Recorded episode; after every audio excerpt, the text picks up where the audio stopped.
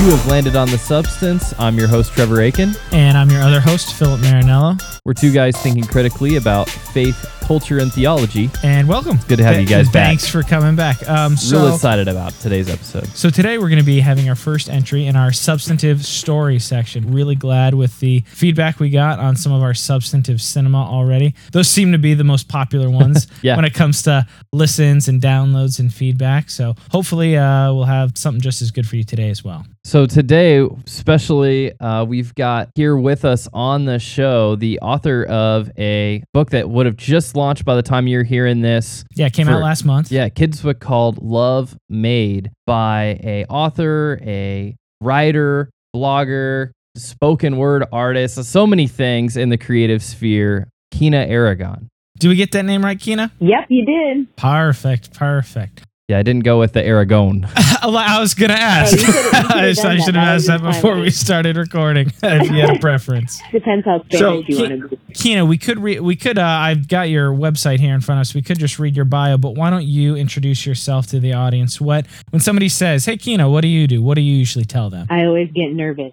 But um, I, you know, and uh, I guess, I, oh, I would say I'm a spoken word artist, author. Um, I sometimes copy edit as well. Um, I am the wife to John Aragón and the mother to Jael Sophia, who is just recently turned three years old. And we live in um, wow. She is Florida. Three already? I know, yes. I can't believe wow. that. I cry always the month leading up oh. to her birthday. Um, I just can't believe she's three now, but yes, she's three. Um, and we go to Living Faith Bible Fellowship in Tampa. We serve in various ways because we're a relatively small church. So most people who are serving are serving in a lot of different ways. But the main thing nice. I do is help lead the ministry for small groups. And then I lead a small group of women, um, as well, which is one of my biggest joys, um, doing that. So yeah, excellent. I guess hopefully that's that me in a nutshell. Yeah, small group ministries. I always get excited and just jazzed up when I hear about churches that have vital small group ministries, because that's really where the commandments and the church stuff of the New Testament actually happens, right? Mm. In small groups. Mm-hmm. Yeah. I mean, sun- yeah, Sunday mornings are great, and the corporate worship and the sacrificial giving and mm-hmm. the praying and the ministry of the word, that's all essential and, and good, and I'm edified by that, but I really feel like the true edification comes not just listening passively to God's word, but interacting it in a tight, small group of people. Yes, exactly. I think that's kind of, in a lot of ways, where the one another's of Scripture come together, or you get to really practice that as you get to know people's needs and they get to know your needs and your sins. And it's just the place where I've been able to, I always say, be known and not impressive. So I'm just really thankful sure. for my small group of ladies who we meet every Monday, and it's always refreshing whether I've had a terrible week or a great one. That's yeah, you're awesome. Not Quina Aragón, editor, writer, spoken word right. artist, yes, T G C W headliner there. You're just Quina. Yeah, Quina, tired with messy hair. That's typically mine, but yeah. and and that's that's that's awesome. Do you guys have like a structure or something you're going over right now that's got you really excited about it? Yeah, our small group ministries, or our small groups go through um, the Gospel Project curriculum. So right now where that curriculum is, is the book of Exodus. And our structure is typically, you know, we just come in. I I host it as well um, as lead it with a couple other ladies. And uh, so I cook dinner for everyone who's coming from go. work, because most people come hungry. So we eat for a little bit. And that's then fantastic. Jump, yeah, jump into our lesson. And then we do like prayer requests. And that's kind of like a heart check for everyone.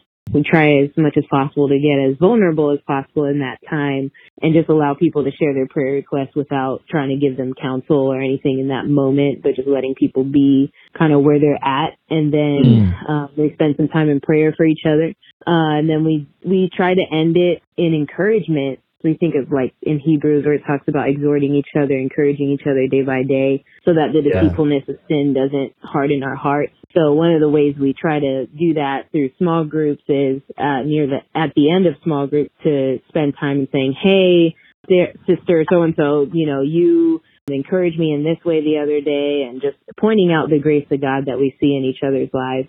And that always, always kind of a good note to end on. That's so encouraging to hear.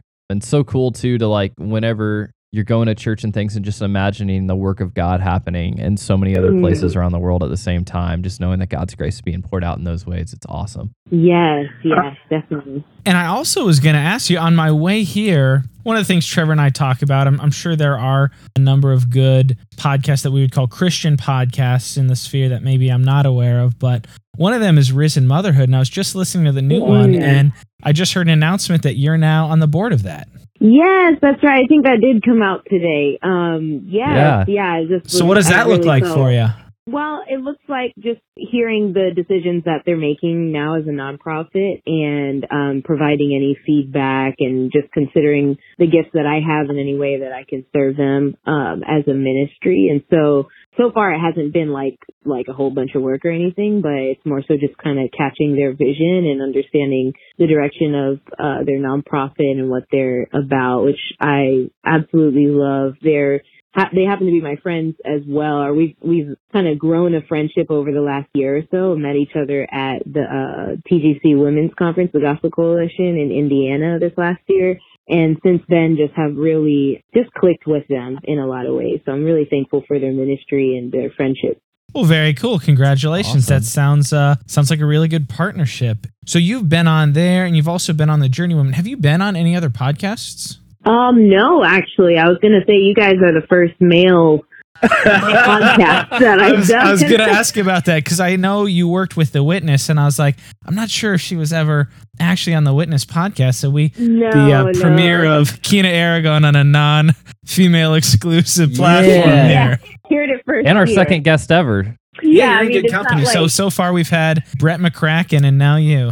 Nice. Okay, well, there you go. I mean, it's not like I, I haven't really done a whole lot of interviews anyway, so this but it's still, it's important because this is the first male one I've done. Very wow. cool. And I think I act, I might have heard you on Wado's show. I feel like he might have thrown your spoken word in there before. Wow. But... So you've been, okay, that's cool. Yeah, yeah. That's I've more of like a... word pieces on there, yes. I've never been interviewed. Yeah. Like yeah. Mm-hmm. Very cool. Awesome. All right. Well, you want to start getting into it? Let's kind of basically start at the beginning. You've already kind of told us currently about some of the ministry you're involved in, but... briefly and basically in broad strokes, or in as much detail as you'd like to get into, how how did you come to know the Lord? Yeah, um, well, so I was born in the Philippines. Uh, I moved to Florida when I was like under one year old, um, but my mom's mm-hmm. side of the family is from there. And grew up in Orlando, Florida. I grew up in a pretty moral home, uh, went to Catholic school and Catholic mass from you know, first to eighth grade, or basically my whole childhood. And around middle school time is when I began to ask questions to the nuns that would teach our religion class. That's what it was called. Questions like, how do I know Islam isn't the truth? Or how can I believe in the virgin birth? Or how do you know? And unfortunately, I wasn't really pointed to the Bible as like the object of my faith, or God's word as, as the object, but rather was just kind of told a vague, just have faith. Um, but I didn't know the Bible. And I, to be honest, even my questions weren't coming from a place of genuinely wanting to seek God. I just had really no interest in God. I was obsessed with my reputation, with my status, wanting to be popular. So going from a Catholic school in first to eighth grade, I jumped into a public school for high school, so that I could play um, basketball for their school, and went and kind of saw people that were actually my colors. the, my my Catholic school experience was being like one of the two brown skin or black people there. Um, and mm-hmm. so going to big public school, I was like, oh, like people look like me. And I allowed, I, I would have said back then, oh, I'm a Christian or I'm a Catholic even. But there was no evidence of love for the Lord, desire for God in any way. Um, like I said, I was obsessed with my status. I did well in sports. I did well academically. And those were kind of my idols, my way of finding some sort of worth and value. One of the things that really helped me to see that I actually am a sinner is my lust, and just the, the experience there in high school of uh, the snowballing of sin in that area in particular, and realizing, oh, I'm a slave to this. Like, I don't, I, I can't stop even if I wanted to. And um, thankfully, I had a friend uh, in my English class and on my volleyball team who was able to share the gospel with me. I built a friendship with her because she, I was a setter on my volleyball team, and she was our best hitter.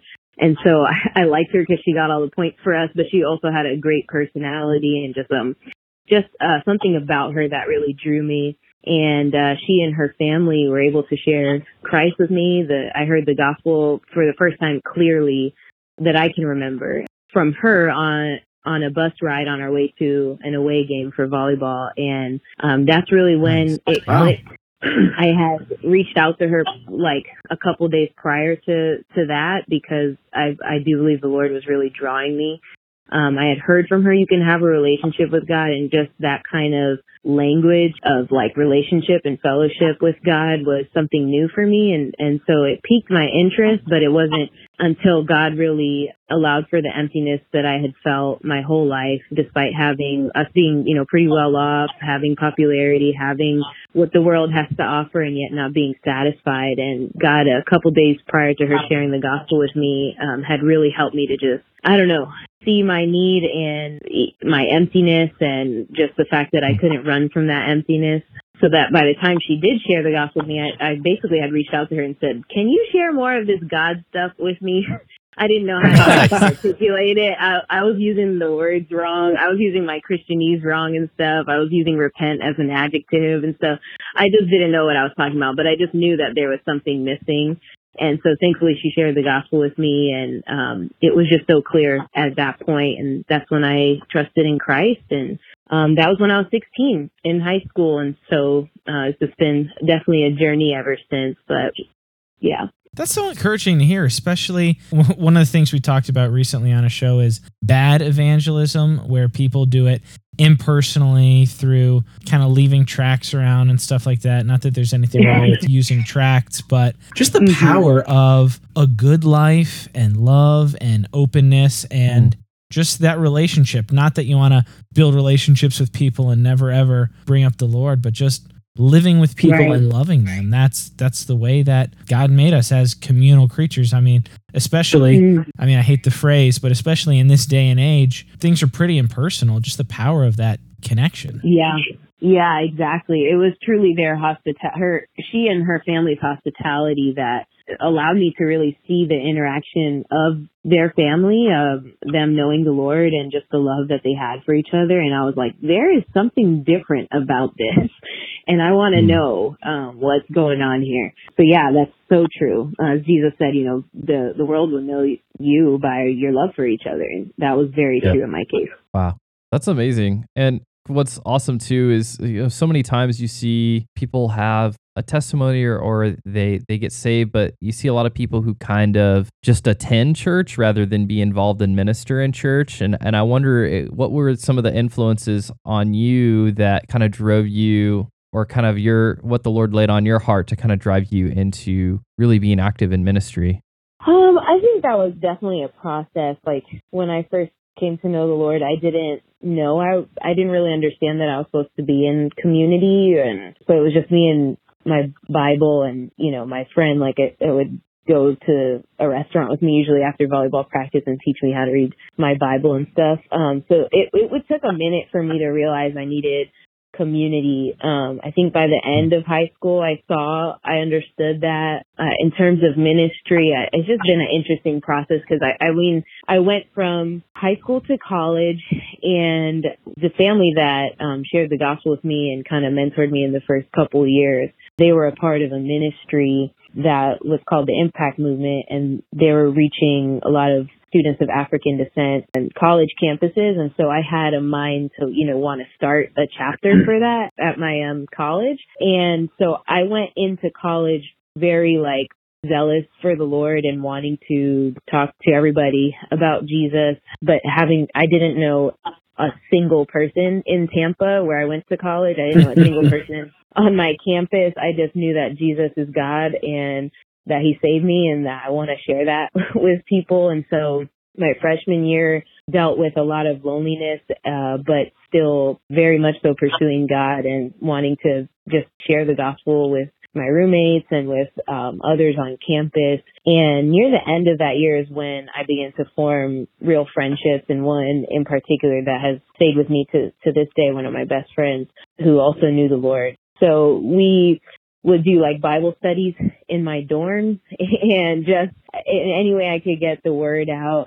So it was kind of like, not sure how to answer that, because it, it, it took a, I just knew I was, I just wanted to tell people about Jesus. And through different opportunities like mission trips and things like that, just realizing that I might have a gift to teach God's word. And so that just through being eager to serve Jesus in any way and share about Jesus, I, I realized that those are some gifts that are there to serve. And um, yeah. That's awesome. Also, speaking about gifts that the Lord's given you and things like that, I was wondering if you could kind of jump into maybe spoken the word. spoken word yeah, side. Yeah, so the first thing you said when we said, hey, what are you? So spoken word artist, do you kind of consider that, obviously other than wife and mother, do you kind of consider spoken word artist your main gifting or pursuit or public ministry?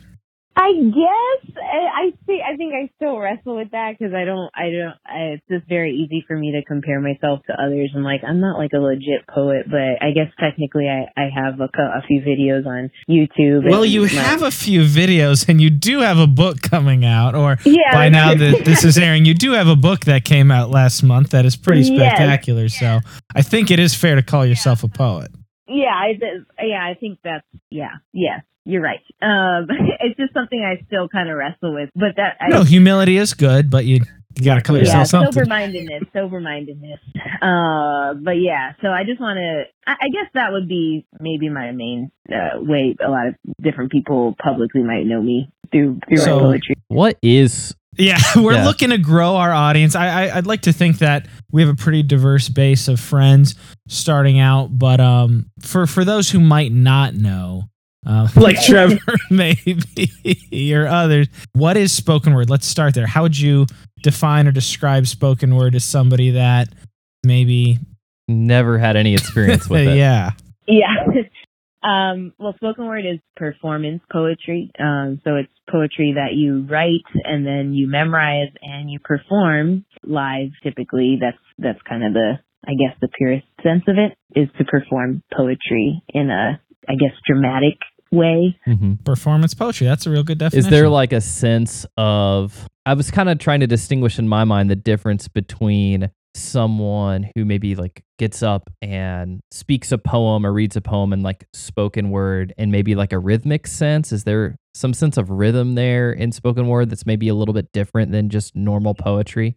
Yeah, I think so. I think it's more in your face. I'm not the expert on spoken word or poetry by any means. Uh, that's probably why I have to be like, this is what I am. But yeah, I think it's a little bit more, uh, typically is presented a little bit more mm, passionately maybe, or boldly. Yeah. yeah, I think when you said dramatic, that really it's struck true. me. I mean, I've never, I, I've seen some really good spoken word, but I mean, I've always been a huge hip hop fan, and for a long time I always kind of thought of spoken word as like a cappella hip hop, but there really is like a dramatic performance aspect. It's not just somebody saying stuff with a rhythm with no music. Right. Behind it. There's right. yeah. There's an emotion. It really is like a performance. I've always found it like super gripping too, where if you're in Good a room spoken word. with someone doing spoken word, yeah, it, I mean, even if it's bad, like it'll get your attention in a bad way, but oh, that yeah. that it does. But it's you can't really ignore the art form in a sense. Uh, what mm. what what's uh, the origin story between you and getting into spoken word? How did you come by that as something that you wanted to do or find your voice in that? So when I came to know the Lord, the, the family that I mentioned before that um, shared the gospel with me, my friend had two older sisters, and I saw, I didn't really know anything about the art form and stuff, but I mean, I definitely loved hip hop. But anyways, I saw her two sisters, like a recording of them doing a spoken word piece they wrote for their mom on their mom's fiftieth birthday. Aww. And I was like, that's really cool. I, I didn't expect me to ever do it at any point in time. I felt like they're like really were like the older, cooler people. So I was like, that's probably not something I'll do, but I think it's a really cool art form. And then just as I was growing in my relationship with the Lord and reading my Bible, I would journal, and a lot of times in my journal, it would just come out uh, as poetry.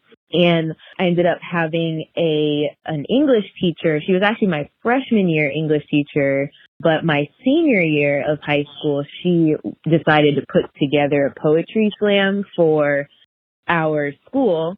And um, I can't remember how she knew I had written a poem. I don't remember that part, but I do remember her being like, you need to memorize your poems and go perform it. And I was like, through her challenging me in that way and kind of encouraging me in that way, that's when I started to like be like, maybe I'll, I'll try and memorize one of these, and ended up memorizing it and performing it. And it just went really well. Probably like three hundred students from my high school at a time. And we did different shows. Wow. Man, so... Senior year in high school, you got saved what, sophomore year? I got saved sophomore year. Yep, that's correct.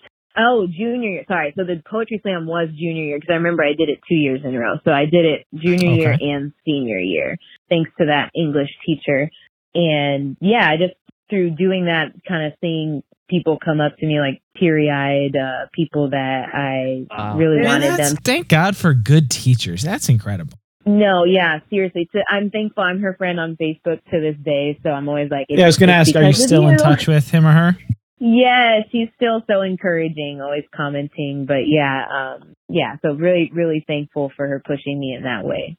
Very cool. So before we get on to your writing and some of the other things, what would you say, still on the spoken word aspect, what do you think are some of the unique strengths of spoken word as a very unique and not necessarily mainstream art form?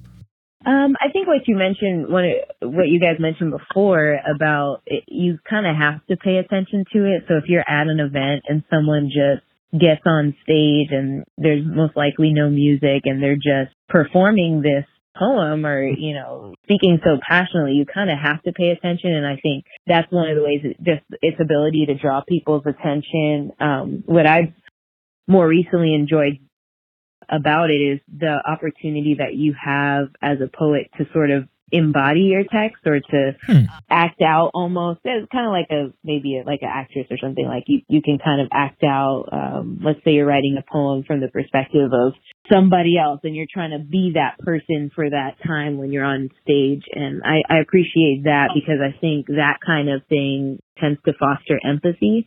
So wow. where there can be conversations that are a bit more difficult, um, it's easier for people to hear a story or to even see a story in some ways acted out in front of them through spoken word, um, that can allow for them to sort of, for a moment, try to walk in the other person's shoes and, and foster empathy. So I, I do like that aspect of it as well.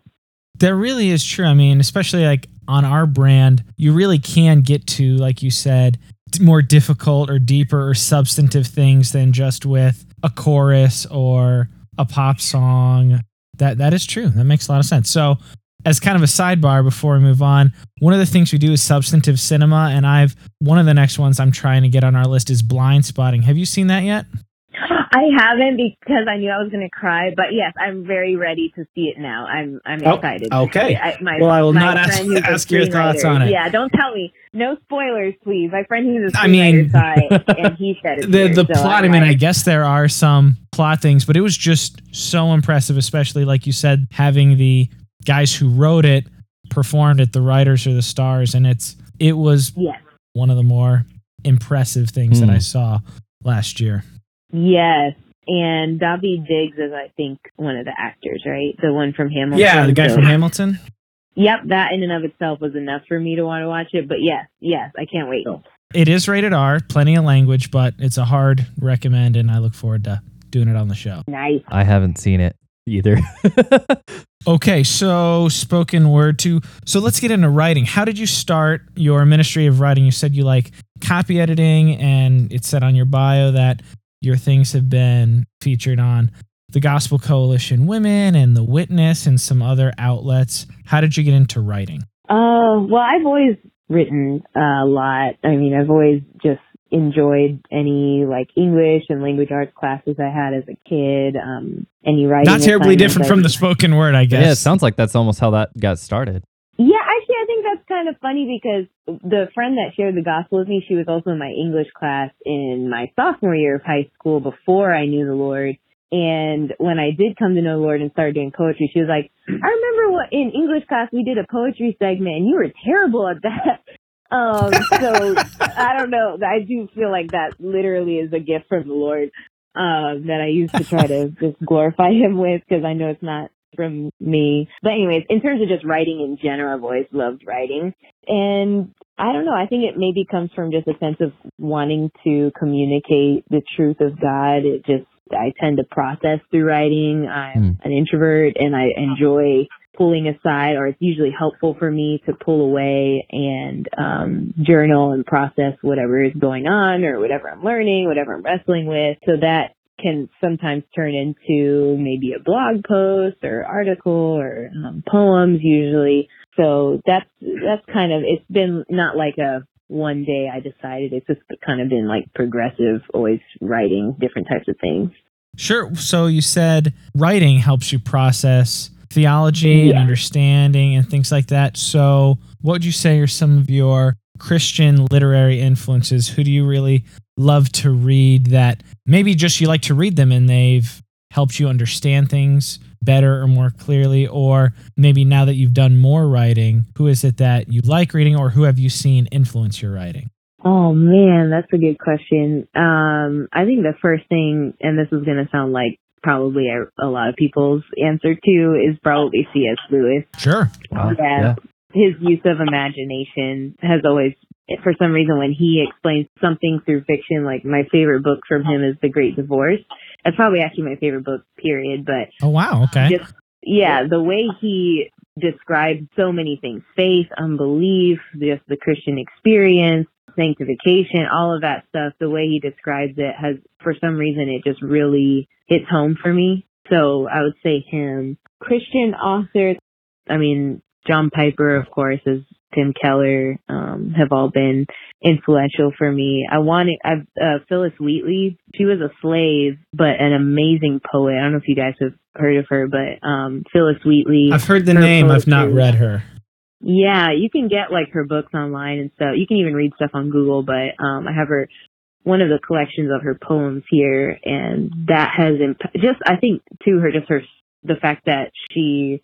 When you read her poems, um, just her, her view, her theology, like is, is high view of God. And yeah, so anyways, I love her poetry. Particularly in light of her story, I imagine that would be impactful. Yeah, right. And so I'm, I'm kind of just more recently wanting, realizing that a lot of the people I've read, although they've been impactful, I have, I'm just more so now realizing a lot of the, the books I've read have not really been from people of color. And so I've been a little bit trying to be a little bit more intentional to realize that those voices do exist within the church and that they're great voices a lot of times. So right now I'm listening through Frederick Douglass's My My Life and My Bondage, uh, or is it My Freedom and Bondage? My, it, Frederick Douglass's autobiography and The Pioneers of the Black Atlantic. Um, reading Oluwada Equiano's writing right now. So I don't know. I just feel like whatever I'm listening to or whatever I'm listening to or reading is impacting me no matter what. Sure. Absolutely. Nice. So also wanted to talk about, I've known, I, I've met you before. I, I wouldn't say I, I knew you real well. I knew who you were. I knew that you did poetry, but what year did the Gospel Coalition Women's Conference, did you open up with Listen and Live? Um, that was this last year, twenty eighteen. Okay, I wasn't sure if it was twenty seventeen or twenty eighteen. And we'll link to that in the show notes. Really incredible piece. Tell us a little bit how about that opportunity, how it came to be, and what what the impact of that has been. Because I don't imagine it was a small one with the quality of it and the stage that it was put on. So if you talk a little bit about that. Yeah, um, that was such a privilege to do that project, and to be asked to do that project was uh, truly like a, a huge privilege and blessing for me. I had been in contact with the Gospel Coalition probably like a year prior to that or so. They had heard about me through my pastor, who serves on the, was one of the council members for the Gospel Coalition. And so I just written a couple articles for them in the past for the Gospel Coalition. Um, and as the Women's Conference was coming up, they the women's director at that time, her name's Mary Wilson, she reached out and asked if I'd be willing. They, they had seen some of my spoken word videos on YouTube, and they asked if I'd be willing to do a creative presentation that would catch women up at that conference of the story from Genesis through Numbers, because the conference was on the book of Deuteronomy. So they wanted me to. Yeah, that's it was so uh, cool. Genesis through Numbers. Yeah, that's what it was. Man, yeah, that was yeah. good. I love yeah. the Old Testament. Yeah. So since that's conference- quite a feat, though, also to put Genesis yeah. through Numbers in a twelve minute video. And actually, originally, it was supposed to be five minutes. That's what they asked me for. It was a five-minute. yeah. yeah. Five minutes for Genesis to yeah. do, for Numbers? Four books of the Bible, five minutes. yeah. Oh, wow. yeah. Uh, it was supposed to be five minutes, a creative retelling of that story that was creative and yet clear for those who maybe weren't. Um, it's got to be creative, with. clear, and five minutes long. Can you do that? Correct. Yeah, yeah I was like, wow. uh... Like, this was a great opportunity, that, yeah. and I I was terrified to do it, but it was like, I I felt like saying no to that opportunity would have just been wrong. So I said yes, and uh, not knowing Good all answer. that it would become. Yeah, not knowing all that it would become, thanks to my husband's encouragement, because I tend to struggle with a lot of um, imposter syndrome and doubt and all of that stuff, but anyways, and insecurities. But he encouraged me. I said yes, and um, proceeded to work on a script. And thankfully, I had Mary, Mary Wilson is a beast theologian. Anyways, so I would go to her with a lot of my questions, and uh, w- and a couple other women as well. And so actually, when I think about writing the script, the people that kind of helped me most were women theologians. And I was, now that I think of that, I think that's just really encouraging. Um, as the conference itself was encouraging, hearing women teach on the word. But anyways, uh, wrote the script in a couple weeks and, uh, worked really hard on it. And the first draft was like twenty something minutes to perform. So I, we knew that wow. I had to edit it down significantly. So I was able to edit it to about half the size of the original script, which was really painful because I felt like every line, of course, as a writer, you're like, every line's important. I said that on purpose. So I had to edit my own piece. To and, get fifty percent uh, reduction too, that's pretty impressive. And again, you're covering Genesis through Numbers. There's a lot there. Exactly. It was hard, but I did have guidance from Mary Wilson and, and a lady named Ann Weststreet to kind of help me about what are the like main points we're trying to communicate, or what are the main parts of the story. So we did the script, and then my husband's uh, like a creative on another level in terms of visuals and creative direction and graphics and websites and all of that stuff. So he kind of became the creative director for our project. And then we have uh, friends named Juan and Haley. They're married and they own a, a video company, and I've always wanted to work with them. And now mm. I kind of had the budget to, to actually like pay them appropriately. And uh, we worked together, and we just all clicked really well. And the video, te- if, I mean, honestly, if, if I didn't have the team that I did have, it would have not been that good. So it was like God's grace that he put me with um, those particular friends, and of course my husband to help. So yeah, that's kind of how, how it started. That's no, I mean, awesome. the, the content was obviously theological and deep, and also pretty impressive to nail that down to twelve minutes. But just the the production value, the cinematography and the mm-hmm. locations, it, it didn't look like you guys were in too many locations, but just the way it was shot was really impressive. It was almost kind of yes. like a short film. Yeah, that's what we realized when we were in the desert shooting it. We were like, this really isn't, because I kept calling it a spoken word video. We kind of realized halfway through shooting, this is going to turn out to be, to feel more like a spoken word short film. So that's what we ended up calling it, as a spoken word short yeah, film. Yeah, it wasn't a music video or whatever. Like it was, it had a, an arc. And who was right. that woman that was with you? My wife was wondering about that. Oh, I did not man. recognize her. She's my favorite. Her name is Karen Ellis. I had worked with her prior to that uh, short film, I guess. Uh, I had worked with her on a spoken word video before um, called When I Consider the Darkness, which is on YouTube. So she, I had worked with her before, and so I reached out to her for this, and she was willing to play my mother uh, in in the in the short film. So she is, she awesome. works with the persecuted church and travels a lot. I think she's working on her P H D. She is just world class. If you ever just look up yeah. Karen Ellis and listen to her talks, it just has, a lot of them have just really changed my life. So she was very impressive, had a lot of gravitas, and obviously they were your words, but she, oh yeah, she she's had been on Broadway. Sure. She's been oh, on wow. T V show, Broadway. That doesn't surprise me, yeah. So yeah, going, I was like, uh, I'm in my fantasy world, I would be an actress, but I'm really a writer. Um, so to act it, that little scene out with her, I was so nervous, and she was so natural, and I was like, man, she's really like good at this. She just, you can tell she's she has experience. So, what was some of the impact afterwards, after that video was shown, after the short film, and and people were able to see it? What are some of the doors that it was kind of your coming out party to the world? Yeah, after after that happened. Yeah, that was interesting. Um, I think because my hair was different in the video, not everybody realized what that was. That was actually, I wear my hair out, like literally the same hairstyle pretty much every day. I'm not very creative when it comes to that. Um, but my hair was different in the video, so a lot of people were like, was that you? Or so um, that was, is there a different uh, should we be looking but, for a different Keena? Yeah, I think they were looking for the you know the two strand twist that I had in the video, but anyway, demographic um, mostly there. Yeah, like, was that, yeah, that a different person? Really, not sure if everyone actually knows that was me, but um no, it's, it's led to good um just good connections and relationships with others um, that I've admired, usually from afar, other writers and other performers and things like that. And then, you know, just different opportunities like interviews or opportunities to write for publications and things. That's been a blessing.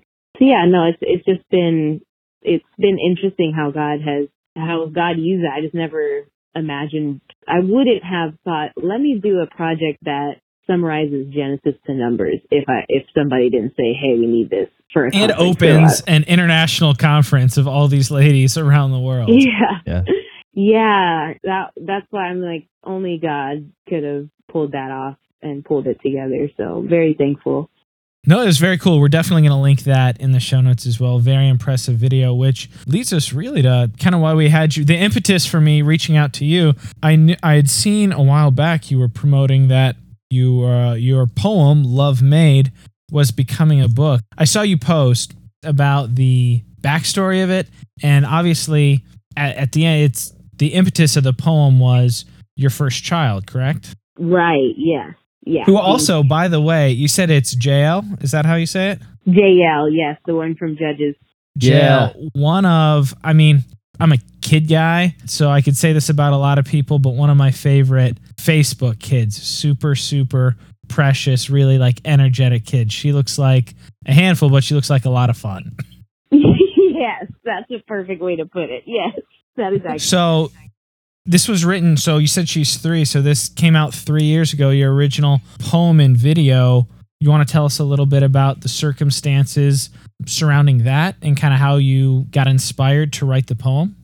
Yeah, um, again, totally the Lord, not something I was setting out to, to accomplish or do. John and my husband and I uh, got pregnant about eight months into our marriage. And um, for me, that was a bit early. Uh, it was a surprise. And I kind of wrestled in the beginning with The, just the timing of things, wanting to be more financially stable, um, wanting to enjoy our marriage a little longer before kids, all of that stuff. And absolutely um, understandable. Totally understandable. Yes.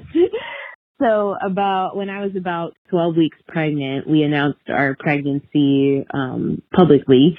And the same night I ended up, I started to bleed and I thought I was having a miscarriage. Mm. And so they had me go to the doctors the next day or the O B the next day. And they told me there's, there's still a heartbeat, but I had some health issues with around the pregnancy. And so the risk of losing this child, um, really just helped me to see how precious her life was, and made me really value the the gift of being pregnant and the gift of being a mom so that near the end of my pregnancy, my friend, uh, one of my best friends, Nicole, she was pregnant at the same time, and she asked me to, she asked me to like perform a poem at her baby shower. And she asked me if I had any poems around motherhood or the joy of children. And I was like, nope, I don't have anything on that because I've never experienced that. So I originally told her, no, I can't do it. Um, but on the morning of her baby shower, uh, and we were pretty advanced in our pregnancy at that point, in the morning of her baby shower, I was just spending time with the Lord praying. And as I was praying, just thanking God for the, just the glory of the, the Trinity and the joy God had within himself for creation, and just kind of meditating on that and how that overflowed into to make creation. And as I was praying, I kind of made that parallel between that and uh, parenthood, and just the implications started to really blow my mind. And after I finished praying, I was like, let me just write, let me process this a little bit. And I wrote a poem called Love Made, and I just wrote it in one sitting, and I was like, this is kind of cool. So I texted my friend and was like, hey, um, actually, I think I have a poem for today for your baby shower. She said, okay, so you got I it. read it straight from my journal after having written it like an hour prior. And uh, just the whole room was like crying, and people were coming up to me after just how it impacted them. And I had just written it, so I had I didn't even really have the time to ha- process it fully at that time.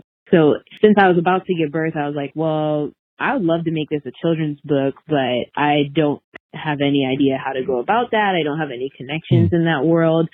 So I kind of let let it be. And then uh, probably like a few months later or half a year later, after I had given birth, I was like, I maybe I can make this into an animation, a YouTube video. Like, I have a friend who's an animator, Chris Powers. Yeah, he runs the ministry Full of Eyes, and um, I've worked with him before, like doing voiceovers for him. So I was like, I wonder oh, if he'd nice. be willing to like make a video for this. And so I had my friend Alex Hitchens do the music for it, and then I recorded myself and sent it to Chris, and he was willing to do a video. So Uh, when Jay, when my daughter was about a year old, the video came out, and I thought, okay, that's that, and that was encouraging. And then it's a great video, by the way, for sure. Like, thank you. Very and impressive video. I was showing yes. my wife and my son, and my son was real into it. He's only four months old, but he was real into it. Oh, that's really encouraging, and I hope he enjoys the book as well. But the yep, yeah, pre-ordered mine today. Yeah. Oh, good. Okay.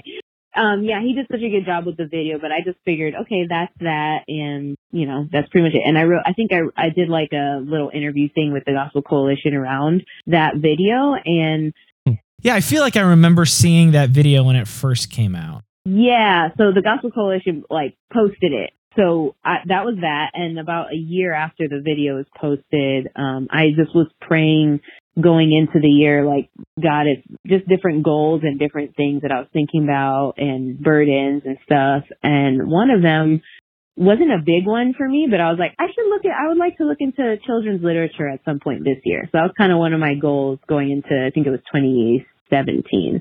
Nice. I didn't really have any plans around that. I was just like, I should look into that. And then one day in twenty seventeen, a few months in, I get a Facebook message from a literary agent who says he saw that the Love Made video from the Gospel Coalition and said, hey, I'm a literary agent, and I really think this should become a children's book. Um, here's how you can contact me. So I was like, this is probably fake. First of all, it's on Facebook Messenger. That's uh, so I just was like, I don't, I don't know if this is even real.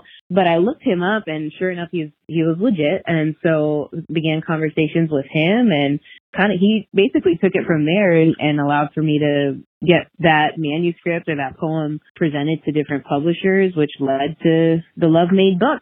Yeah, that's awesome. Kind of long-winded, and, but yes. That's amazing. And and one of the things that really amazed me about the book too, and and really even amazed me about the story that you just told too, is that from a prayer meditating on the Trinitarian nature of God. Honestly, when I read that book, I think about Jonathan Edwards, like the end for which God created the world, and how it talks mm-hmm. about, you know, it, it is no lack in the fountain that it should overflow, right? That that mm-hmm. God in the overflow of who he is created the entire universe.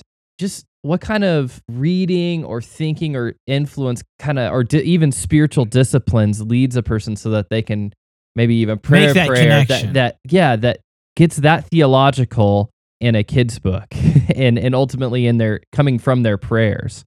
Yeah. Um, I really do feel like it is the grace of God. But a few years prior to that prayer, this is actually when I was single. I remember I was single, broke, out of college, jobless, and just hanging out in my room, struggling with depression. And I would listen to lots of John Piper. And I can't remember, maybe you guys can tell me, but I can't remember if it was a sermon or maybe it was an audiobook of him.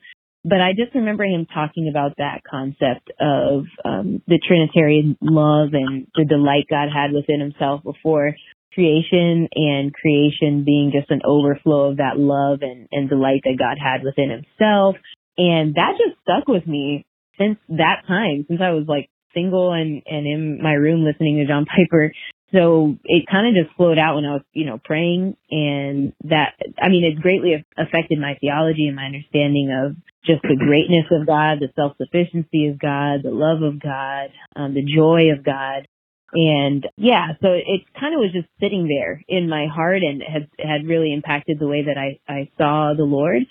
And uh, so when I, that's what I'm, like when I was praying that prayer and uh, ended up writing this poem, that was the first time I connected it to parenthood for some reason, that it, it made sense um, at that point, that sort of parallel, which the book is about. Well, that's where you were in your walk, and that's, that's what's supposed to happen right. when we're a, faithful. Yeah. That's so encouraging. And such a beautiful wow. development of theology, to think about somebody in the seventeen fifties writing something that influences John Piper and the things that he writes. I know he's written about it in probably the pleasures, the pleasures of, God, of God and God's some of the delight in his godness. Yeah. And then like for you, then in that experience, living out that theology, thinking critically about actual life experience and connecting the creation of this new life for you as a mother and God and the world. And man, what a beautiful thing. And it's not ivory tower. It's just, it's so accessible, but true to life and true to the, to mm. obviously reality that God is and he created. And that's something we're very passionate here about, that we do want high theology, but just like what Trevor said, we don't want it to be ivory tower. We don't want it to be cold mm. or disconnected from the realities of life and of joy and suffering and living in the real world.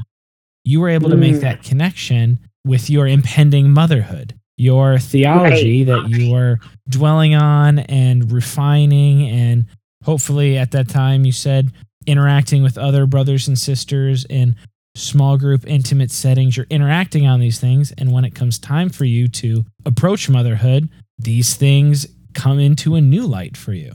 Right, right. That's exactly right. Yeah. And that's that's really the work of, of, I think, the Spirit, just applying, like you said, theology to, like, the flesh, or not the flesh, but, you know, real life, um, fleshing it out in real life. Yeah, absolutely. So I did also want to ask, the book is very impressive. So transitioning from the video, which was also very good in its own way, to the book, how do you, first of all, you want to say the name of your illustrator for me? Yeah. Scotty Reisnider. Reisnider. I'm usually pretty good with names. I usually get them, but I always like to ask just in case. I don't want to, especially on the record, say somebody's name wrong. Yeah, yeah. You so have two what was it? Names on the cover. Quina Aragón. You do, yeah. People will say that's Quina, true. And then Scotty Reisnider. So we kept it spicy. So what was that collaboration? Transitioning it from yeah. was the video even a part of it? What was your collaboration like with him? Was it hard to move also, like from the having that picture in your mind of the animation from the video and then moving to his animation? Yes and no. I think at first I was like, oh, how's this gonna work? But then once I saw his work, um, you know, his drafts and stuff, I was like, whoa, this is gonna this is gonna look epic. I I didn't I didn't know him personally prior to this book, but my publishing company gave me a few options for illustrators, and his was the one that definitely stuck out the most. And he was just a real delight to work with. I would try to explain what I was thinking and what I wanted, um, and he just was such a great listener and was able to sort of repeat what I was saying in a way that, that made more sense. Um, and he was able to, to really capture the vision that we had. And I'm just really thankful for his work. I think his, you know, his illustrations are just gorgeous, and, and they really pop out at you. They really are. I mean, he's a very talented guy on his own. The designs are unique and simple, but still very engaging and interesting. But I mean, mm-hmm. I only have a four-month-old. He's not given me too much feedback yet, but I look at this. My wife and I, we, we're big book fans. I have way too many books, but um, I feel like this is perfect for a children's book. This illustration fits the concepts really well, and it really sticks out. I'm looking forward to getting a physical one and flipping through it.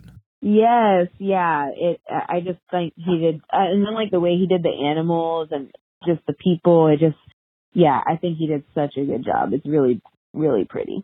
There's several impressive pages. the The two that really stick out to me. I really love the one with the bees and the hourglass. That's ah, just yeah. man, oh man. Yes, that was his idea. I mean, he when he, I saw that draft, I was like, yes. No changes on my part. I love it all. Like, just do that. So which of these pages would you say the first time you saw it, which page kind of knocked you out? Which page did you completely fall in love with the most, or did I already steal it with that one?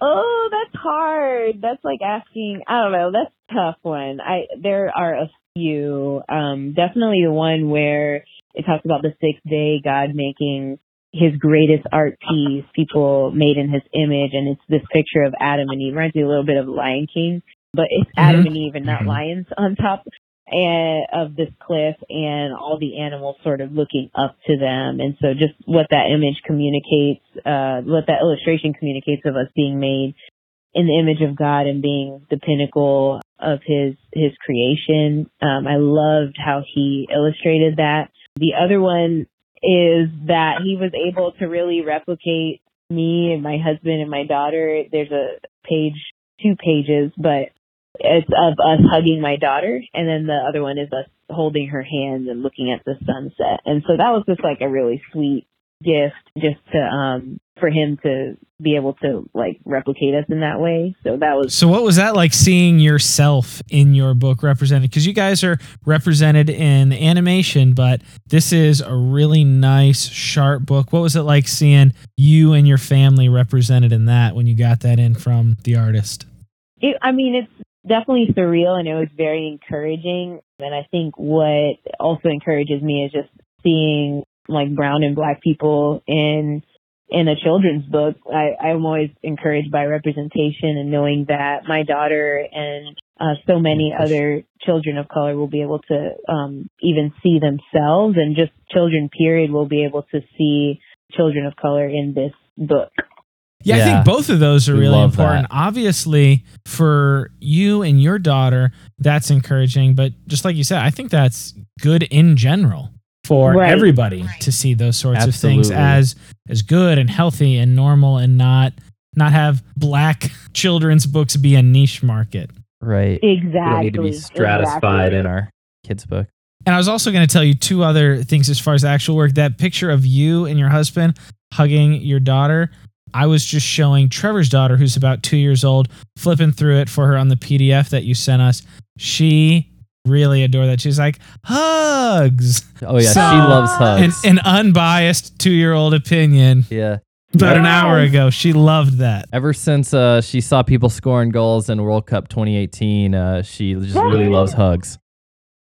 That's awesome. My daughter loves soccer too, because she watches us yell uh, as we watch soccer. And yes, I think it, what's so beautiful about that illustration of hugging, and then it's a line in the poem or in the book, in the poem itself, um, someone made out of our love, someone who gets to share our hugs, someone beautiful who came when we became one, um, is that something as simple as parents hugging a child and communicating that love uh, through physical affection can be a little bit of an image of God, of the nature of, of himself. And so that's mm. kind of, it just blows my mind that something so simple like that can be a sort of illustration of something that's true of God as well.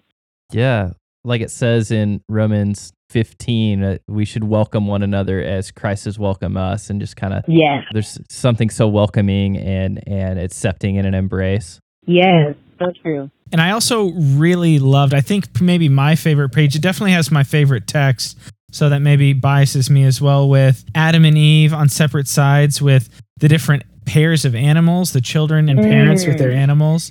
I love that. The and my favorite line of the book, it stuck out immediately.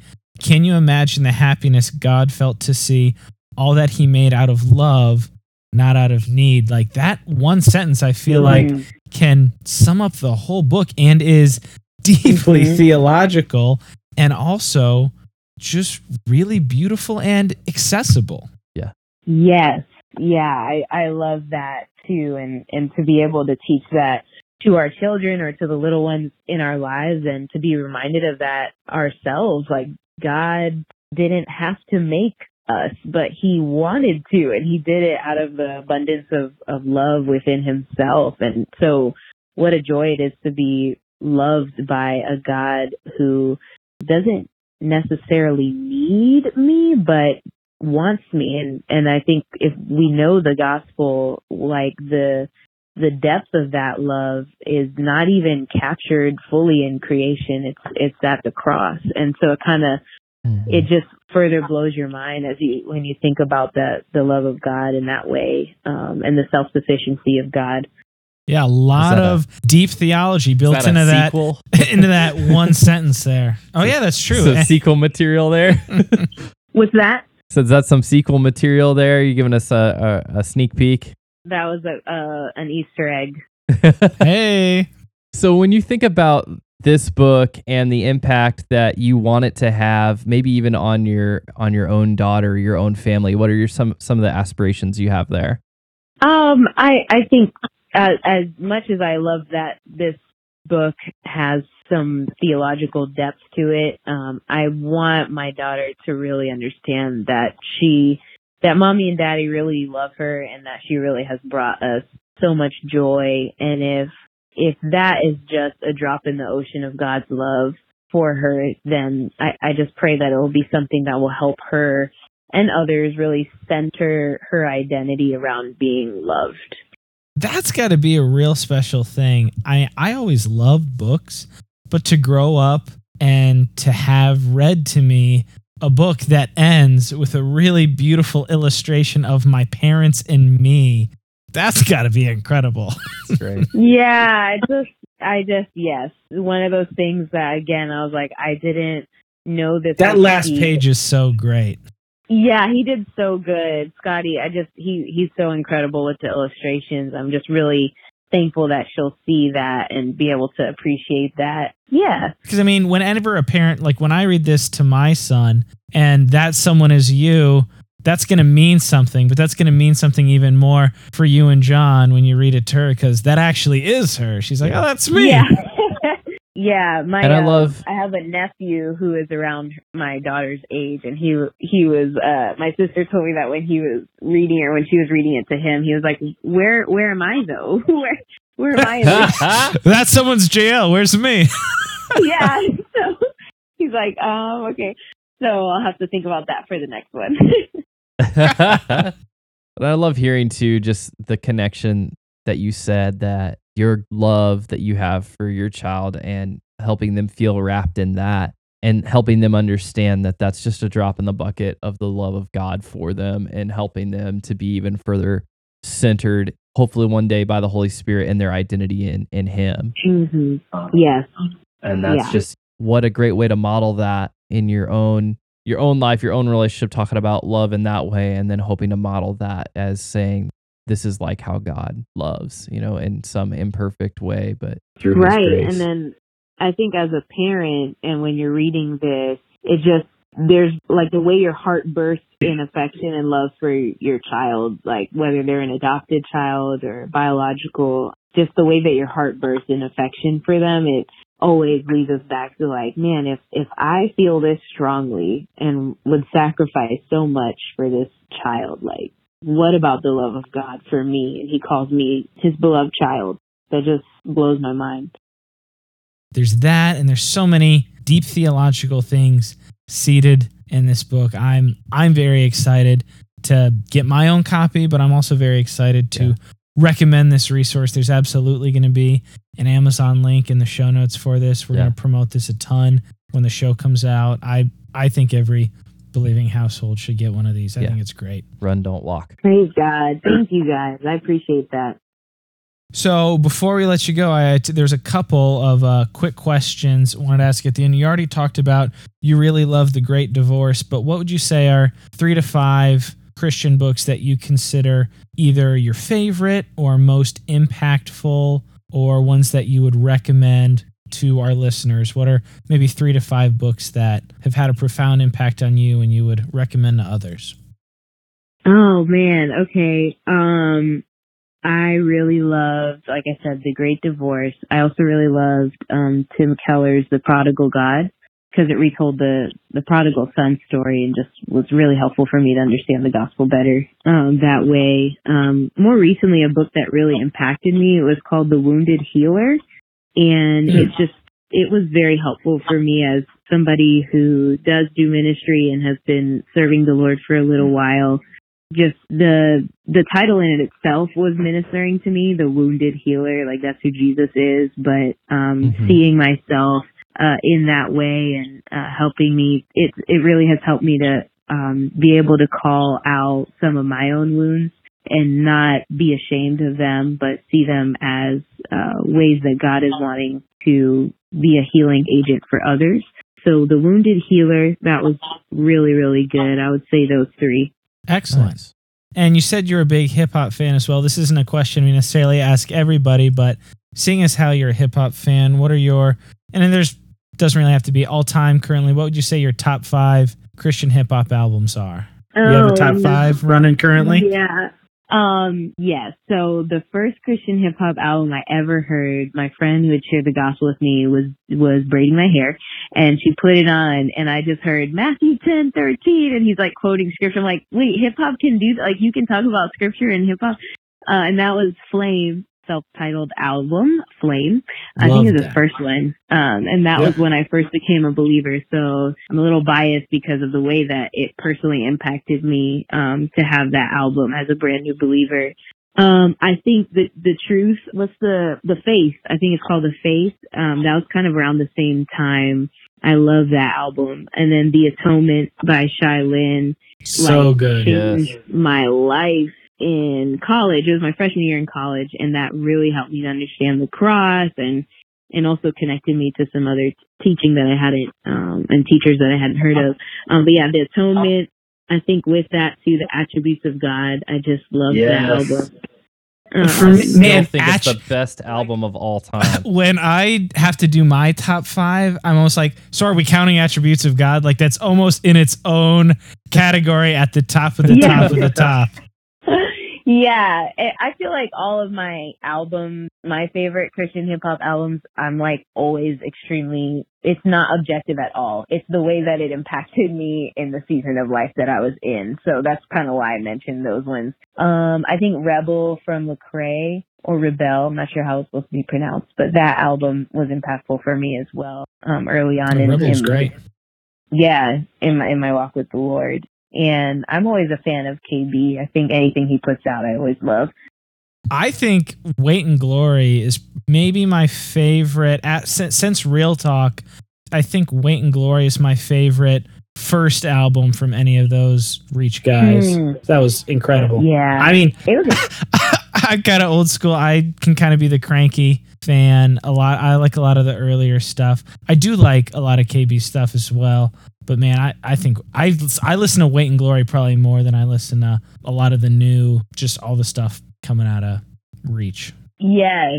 Yeah, I, I love, I mean, I just feel like K B's been extremely consistent and always is very challenging uh, and in a good way and encouraging. Um, so, yeah, I've, I've always been a huge fan. For sure.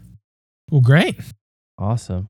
Well, it's exciting to see all the things that the Lord is using you for and his grace in your life to be a minister in these in these ways and these platforms. And, you know, we're excited to see what the Lord continues to do with you and your influence on Risen Motherhood and in the Gospel Coalition and in these, these roles that the Lord has put you in. Thank you, So guys. Thanks for coming on, Quina. Yeah, thank you so much for having me. I really, really appreciated um, being able to talk with you guys, and pray that um, as your podcast takes off, that many will be really challenged and encouraged. Thank you so much for that. And where can they, is Amazon or any local stores going to have it, or would they, would it yeah, help you more if people um, bought directly from you, or is Amazon the go-to? You could do Amazon. It'll be at Barnes and Noble and Lifeway. Um, that's awesome. What I'm aware of right now. I'm not sure if it'll be Barnes like and Noble. Very nice. Yeah, my mom used to take me there when I was a little girl, so I'll probably cry when I go see it in real life, in person. That's great. Are you going to do anything locally? Go to any signings or stores um, or anything like yeah, that? I've had a few people ask me that. Like, I, if someone sets it up for me, I would be totally willing, but I don't have the energy or time to actually set that up for myself. So I would be no, open that's to it. But right now, there is understood. No well. Tweet at us, let us know, we'll promote that. I mean, right now we're in Kansas City, but we both grew up and spent the first twenty-three, twenty-four years of our lives in Florida, so maybe we can send some people your way as well there. Oh, I love that. That's awesome. Yes, for sure. Well, very cool. Thanks again for coming on, Quina, and again, thank you for your time. Love Made, by the time you're hearing this, it's already been out, so go get it. Thank you, guys. I appreciate it. Thank All you, right. Quina. Have a great evening. All right, you too. Bye-bye. So that was Quina Aragón, the author of the new book, Love Made. If you are looking at books to get for kids of your own or kids of a friend or a, a family member, or you're going to a shower, or your niece or nephew's got a birthday coming up for a holiday, scroll down to the show notes of the show, hit the Amazon link, and go ahead and get your copy today. It's like twelve or thirteen bucks. It's yeah. highly, highly worth it. Beautifully illustrated, deeply theological. Also, uh, while you're in the show notes, you can see our social media. So you'll see our Twitter link there at The Substance Pod, and our Facebook page as well.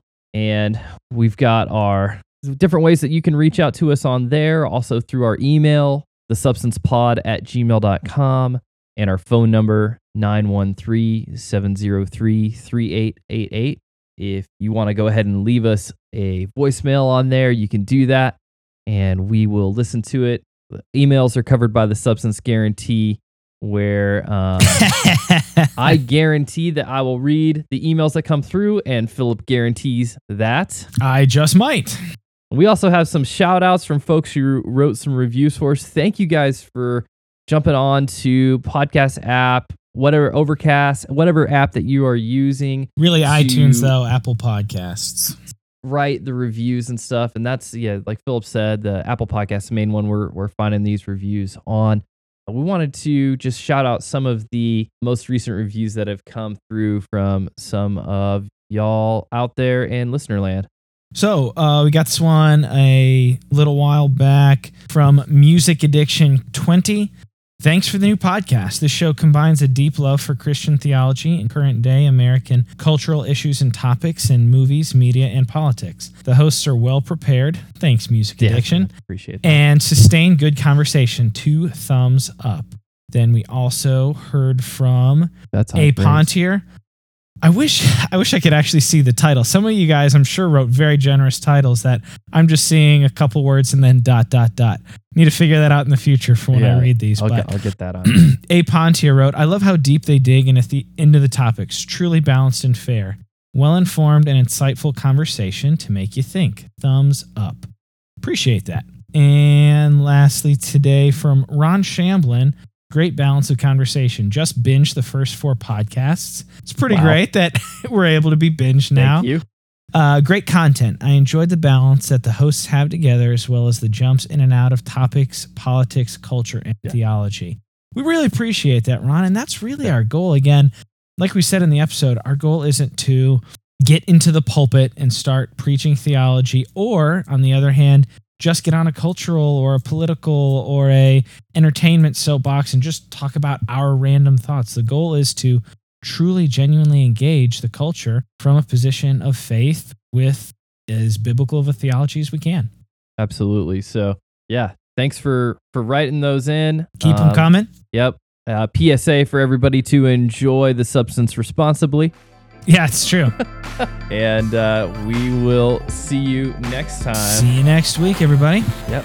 Thanks.